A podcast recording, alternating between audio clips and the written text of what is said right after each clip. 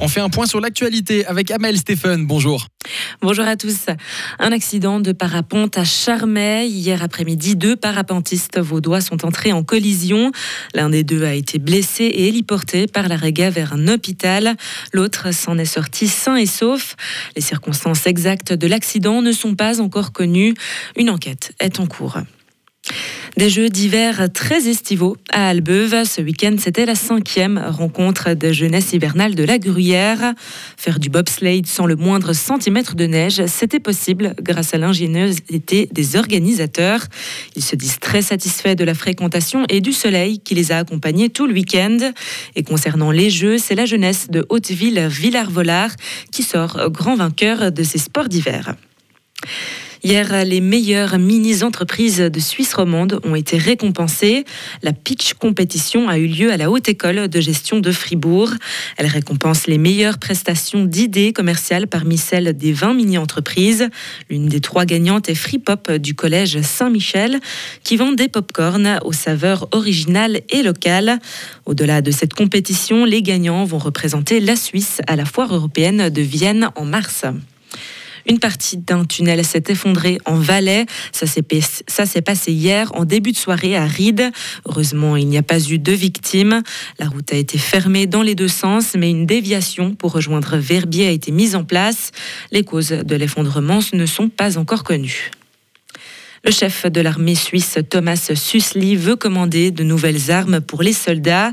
Une idée serait de demander des crédits d'engagement au Parlement, un investissement indispensable à la survie de l'armée de terre selon lui. Mais en raison de ces problèmes de budget, l'armée suisse ne pourra pas passer une telle commande avant les années 2030. Elle souffre d'un manque de liquidité s'élevant à 11,7 milliards de francs. La hausse de l'espérance de vie a ralenti ces dix dernières années. C'est ce qu'a constaté l'Office fédéral de la statistique. À l'international, on évoque le même scénario. Pour les jeunes du PLR, l'espérance de vie devrait devenir le seul critère pour fixer l'âge de la retraite. Actuellement, la moyenne se situe à 85,4 ans chez les femmes et 81,6 chez les hommes. Les coûts de la santé en Suisse ont grimpé de 4,6% en 2023 dans l'assurance obligatoire de base. C'est près de deux fois plus de hausse qu'en 2022. La plus grande augmentation concerne la physiothérapie, 7% de hausse, une tendance à long terme. Et les soins ambulatoires ont également grimpé dû au fait qu'il est de plus en plus fréquent qu'un patient ne doive pas passer la nuit à l'hôpital. C'est ce qu'indique Cura Futura, une association d'assureurs maladie. Selon la firme, c'est le signe qu'il faut plus que jamais réformer le système de santé en Suisse. En Ukraine, maintenant, le bilan s'est alourdi. La frappe qui s'est abattue hier sur une boulangerie dans la ville occupée de Lysychansk a fait 28 morts. L'un des deux était un enfant, ont annoncé aujourd'hui les secours russes. Pour l'instant, 10 personnes ont pu être sauvées dans les décombres, mais les recherches continuent. Au moins 51 personnes sont mortes dans des incendies au Chili. Des feux de forêt ravagent le centre et le sud depuis plusieurs jours.